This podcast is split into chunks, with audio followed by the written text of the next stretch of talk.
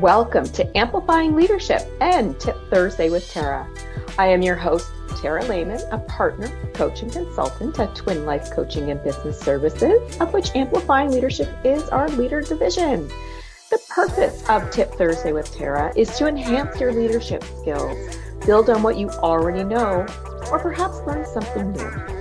I will discuss a leadership tip or information to help you on your leadership path each Thursday. A famous philosopher, Epictetus, hopefully I said it right, once said, we have two ears and one mouth so that we can listen twice as much as we speak. That for everybody should be as leaders and everybody else actually should be key to understanding what active listening is. As a reminder, we do have two ears. We are expected to listen when people talk to us and we're expected to hear them, not just pretend to listen. We are leaders and we need to take in the information that our teams or employees or customers, vendors, board of directors may need us to take in. So today's tip is about how you can actively listen. So absolutely number one, listen more than you talk you need to make sure that you do have your ears open and that you're focused on what that person is telling you. You don't want to miss some awesome idea that makes you make money, do you? Second is you need to pay attention. So what does paying attention look like?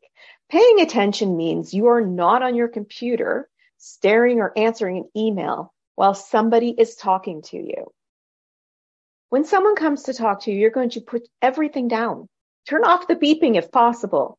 Close the door if confidential or if you're afraid of interruptions and give them their full attention. This means you're looking at them.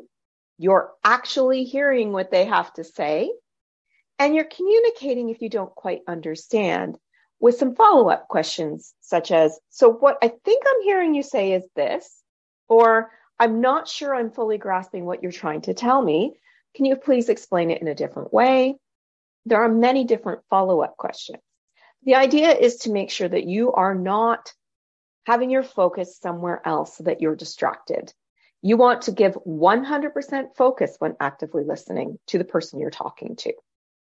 That will help build the trust, especially if they're an employee, and it will help build that community that you want within your team. So we're going to listen more than we talk and we're going to pay attention, focus on the speaker. Also, don't interrupt the speaker mid sentence if and when possible. There might be that odd time where you absolutely need to, to do that, but for the most part, you don't want to interrupt them. You need to let them feel they're being heard by allowing them to finish their sentence before you say anything else. They're bringing up a safety issue you just heard about. You don't want to just just to say, you know what, I already heard about it. Don't worry about it. You want to listen because perhaps there's something you didn't get the first time that this person's now telling you about. Or maybe it's the same information, but this person also needs to feel heard. So that is about not interrupting the speaker. Okay. And not allowing other things to interrupt the speaker, like your phone dinging or that email or the door, etc. As I had mentioned earlier, another tip is to clarify anything you don't understand that they're telling you. We all take in information differently. And believe it or not, we take in lots of information in one second. Our five senses are constantly going. We never all see the same situation exactly the same way. So remember that when you're asking for that clarification and so that you don't interrupt because we really do want to understand their view of whatever it is they're coming to talk to us about. I also mentioned this earlier and I'm going to mention again. Please turn off those devices when someone is coming to speak with you. They need to know that you're not going to pay attention to the ding or the email or the phone ringing. If and when possible, turn those sounds off so you're not disrupted either. You want to give them their full attention and you want to understand what they're saying without interruption. So any way to get rid of those interruptions when they come in And at first, when they come in, just say, Give me one second. I want to turn these things off so I can give you my full attention. I want you to try using various types of communication where possible. And I'll come back to these in another tip. There are basically four types of communication. So you have your written, which is, of course, the written word. You have the non-verbal, which is actively listening, which we're talking about today. Things like eye contact and body language. There's obviously verbal, which can be anything from talking to singing to yelling or gossip. Of course, the last two we don't want to do. Symbolic, which is maybe your clothing, your jewelry, how you speak or laugh, and things that make you unique when you're communicating. So those are the four types of communication, and we probably will have to come back to those so my tips don't go on too long. All right. So what's the next thing you need to do? You need to ignore the voices in your head. Okay. I don't mean this in a derogatory way at all. I mean, our minds are constantly thinking.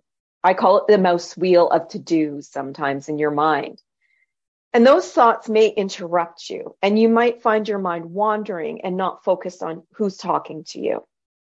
Quickly recognize it's happening in your mind throw those thoughts away and refocus your attention. So even if it's, it's a little tap on your leg to remind you to pay attention, if you miss something, just say, I think I just missed something. Can you please repeat what you just said? Make sure that you're always bringing that attention back to them because our minds will go somewhere else, especially if we have that big board meeting coming up or a report due, etc. And last, and first is listen more than you speak. We need to be able to hear them. They are our people. They are who run our company. They are who the customer pays along with us. Okay. So that's your tip today. And do please remember active listening is like a muscle. It needs work. It's not a one and done. You need to never stop coming back to it and making sure that you're refocusing. And you can use it at home too.